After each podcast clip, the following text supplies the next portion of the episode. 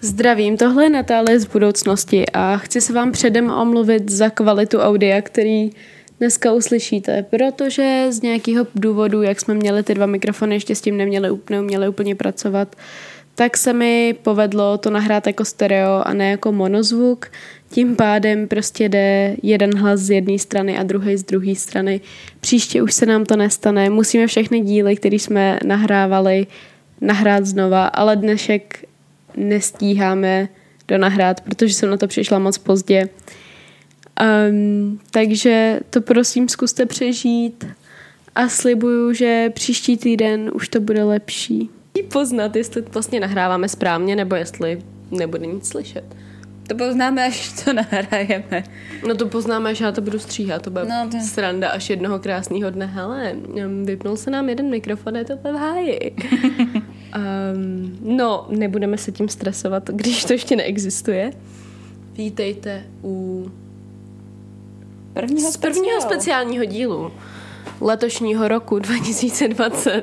Máme tu první adventní neděli a s tím přichází i náš první speciálek. A pro nás ještě není adventní neděle, ale to nevadí. Pro vás je adventní neděle. Ale pro vás je adventní neděle, takže vítejte. Je ještě pořád listopad, ale Vánoce se blíží. A což je strašně, když se to tak vezme. Ale zase jako na druhou stranu to nebude takový šílenství, jako to bylo. Každopádně bych se měla skočit do zásilkovny co nejdřív, protože pak už tam nedostanu. Tyjo, já nevím, je to taky hrozně... Rok 2020 se opravdu nestal. Já z něj fakt si pamatuju tak svoji oslavu narozenin, která byla 29. února a tím končím. Pak jako... spoustu zírání do zdi a najednou je prosinec. No, právě. Takže a pak vlastně ještě ten můj exkurs do nemocnice. Na to nesmíme zapomenout. To jsou 3 týdny, kterých si taky moc nepamatuju, protože jsem byla předrogovat práškama na bolest. Doporučuju. Tak, a teď už konečně se pustíme. Takže vy, co jste s náma byli už loni, co jste nás poslouchali, tak určitě víte, že loni jsme dělali speciály na sekty, protože jsem tak jako příchodně měla zrovna u sebe seminárku, co jsem dělala na Gimplu o sektách. A hlavně nás prostě tohleto vždycky bavilo a nevím, prostě tak jako jsme se rozhodli. No a letos jsme tak jako přemýšleli, co budeme dělat, ale protože jsme to nedomysleli jako dostatečně brzo, tak náš trošku jako původní plán padnul, ale určitě ho uskutečníme, což bylo, chtěli jsme udělat jeden dlouhý případ na víc částí, neřekneme vám jaký, ale pár lidí v mém okolí ví, protože jsem nadávala na to, že to nestíhám. A tak jsme se rozhodli trošku zaimprovizovat a splnit přání těm, kteří nám psali o některé české případy, protože to jsme říkali kdy? Minule, předminule? No. Že je o tom jako poměrně málo informací, tudíž to vlastně nevyjde na plný díl, ale tak na ty speciály jsme si mysleli, že to bude tak jako adekvátní. Protože... A ono, i kdyby to jako vyšlo na plný díl, mně spíš jde o to, že já nevím úplně, daleko hůř se těm věcem věří, že úplně nevěřím třeba i dnes a tak. Protože bohužel ta novinařina není vždy úplně na úrovni a tím, že si nemůžu stáhnout pitevní zprávy a podobné srandy a soudní výpisy.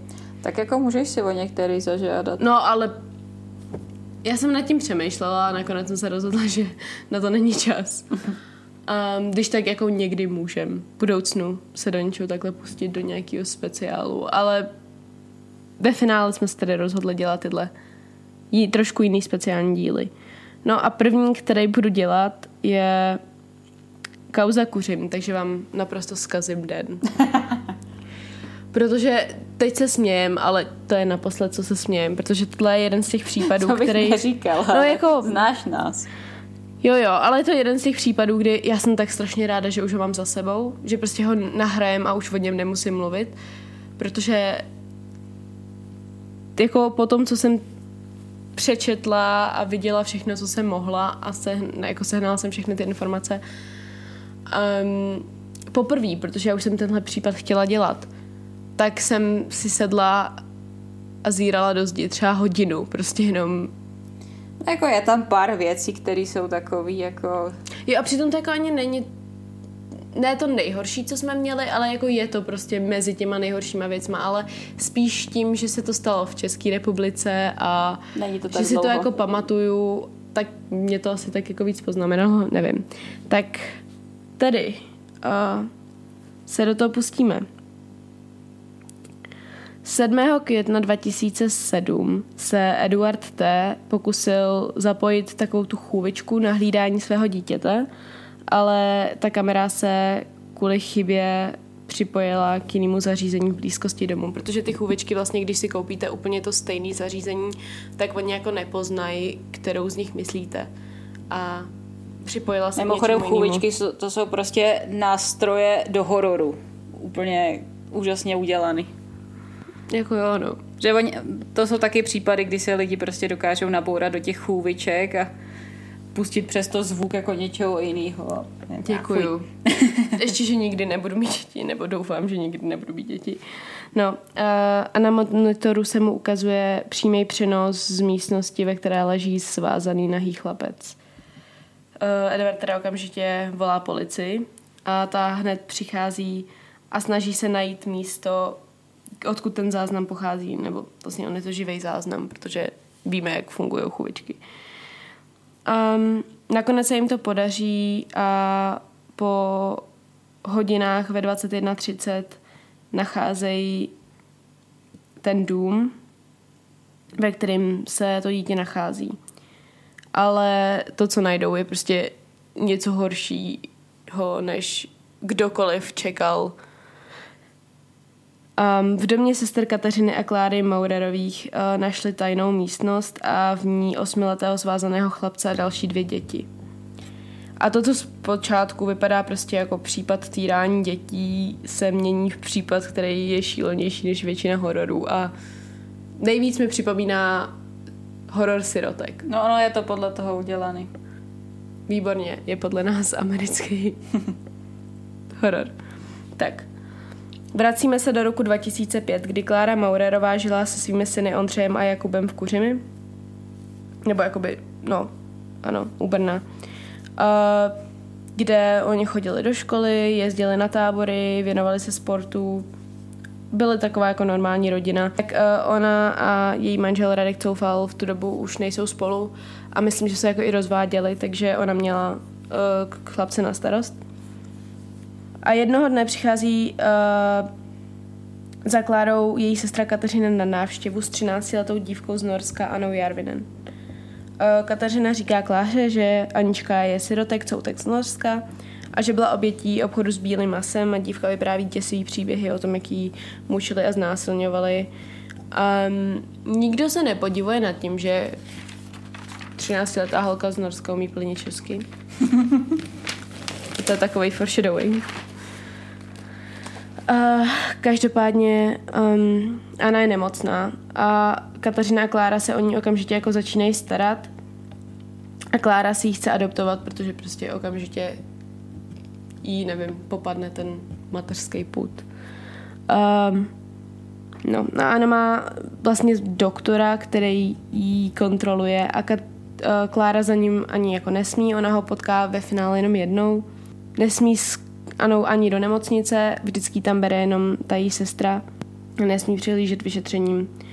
Ana teda údajně trpěla leukémií, postupně taky ztrácí zrak a sluch, měla problémy s ledvinami a spoustu dalších zdravotních problémů. To mi hrozně připomíná Dee Dee Blanchard. Ale... A Klára, teda matka chlapců, se začíná o Aničku starat a jako... Tím způsobem, jaký se o ní stará, jsou strašně jako divný, že třeba jí musela naprostý dně hodiny masírovat tělo, především rozkrok. Ale dobře. A to mělo pomoct jako čemu? Bude jí líp?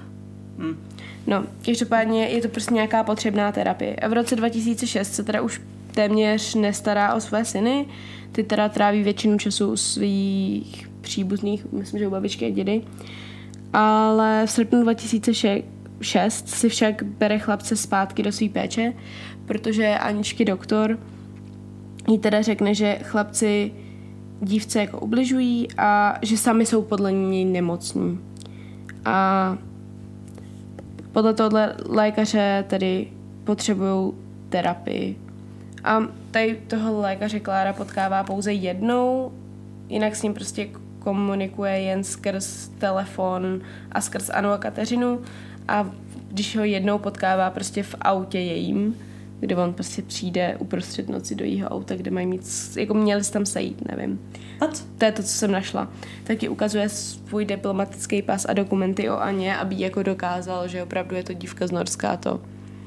A ona ji třeba nesměla vzít ani do normální nemocnice, protože prostě by neprošla ta adopce nebo něco takového. Prostě celý je to neskutečně podezřelý. No, red flags everywhere.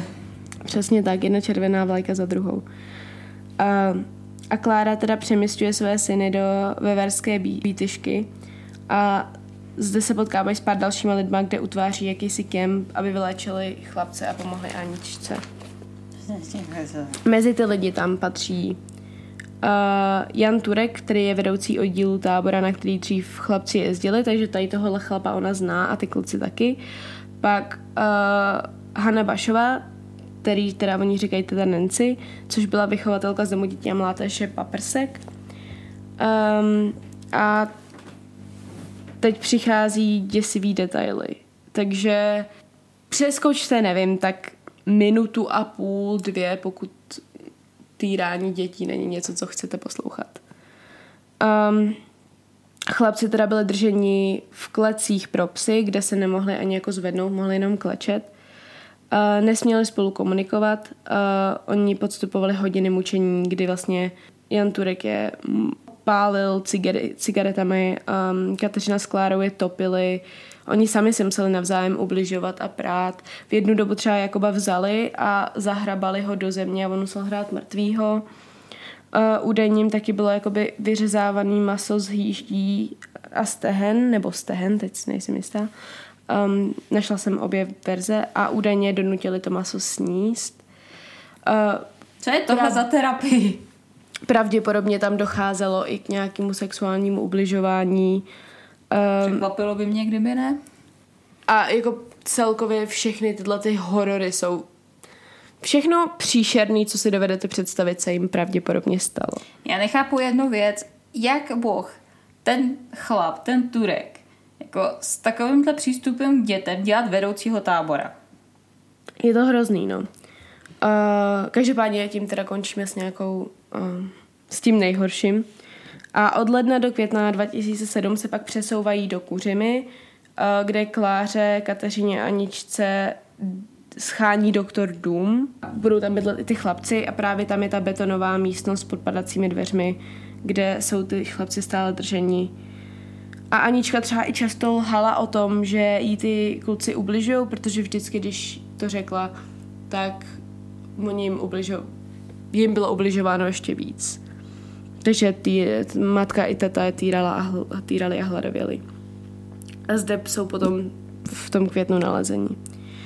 No a teď v průběhu vyšetřování, kdy nejdřív ty chlapci, ten den, kdy vlastně ty kluky najdou, i s tou Aničkou, tak je umisťují do domoklokánek, což jsou prostě takový ty běžný domovy pro děti. To znáte všichni. A Anička ještě tu noc utíká.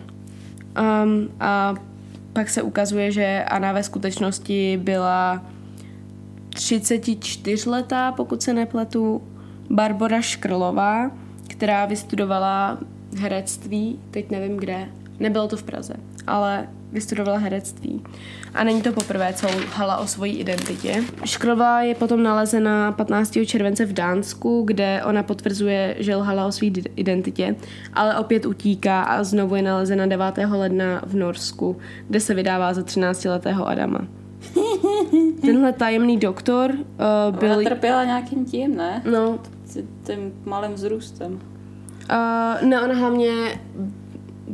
podstoupila i liposukci a redukci prsou, aby vypadala mladší údajně. Ten tajemný doktor byl Jan Škrla, bratr Barbory, a jejich otec Josef Škrla byl podle všeho do té situace taky zapletený, ale v době vyšetřování byl nezvěstný. Odsouzení teda byly Klára Maurerová, matka chlapců, na 9 let, Kateřina Maurerová, teta, na 10 let, Hana Bašová, to byla ta vychovatelka z toho domu paprsek, ta dostala 6 let, Jan Turek dostal 5 let a Barbora Škrlová dostala 5 let a 8.2.2012 byla podmíněčně propuštěna a Jan Škrla, to byl ten doktor, dostává 7 let. Zároveň kvůli tomuhle případu v roce 2009 vzniká takzvaný náhubkový zákon, což je ten zákon, který ochraňuje oběti trestných činů, kdy je zákaz zveřejňování jejich jmen.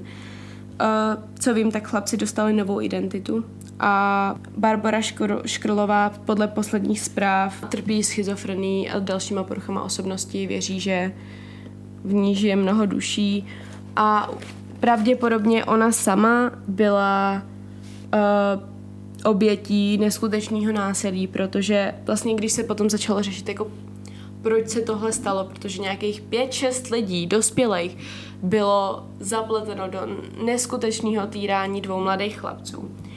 Tak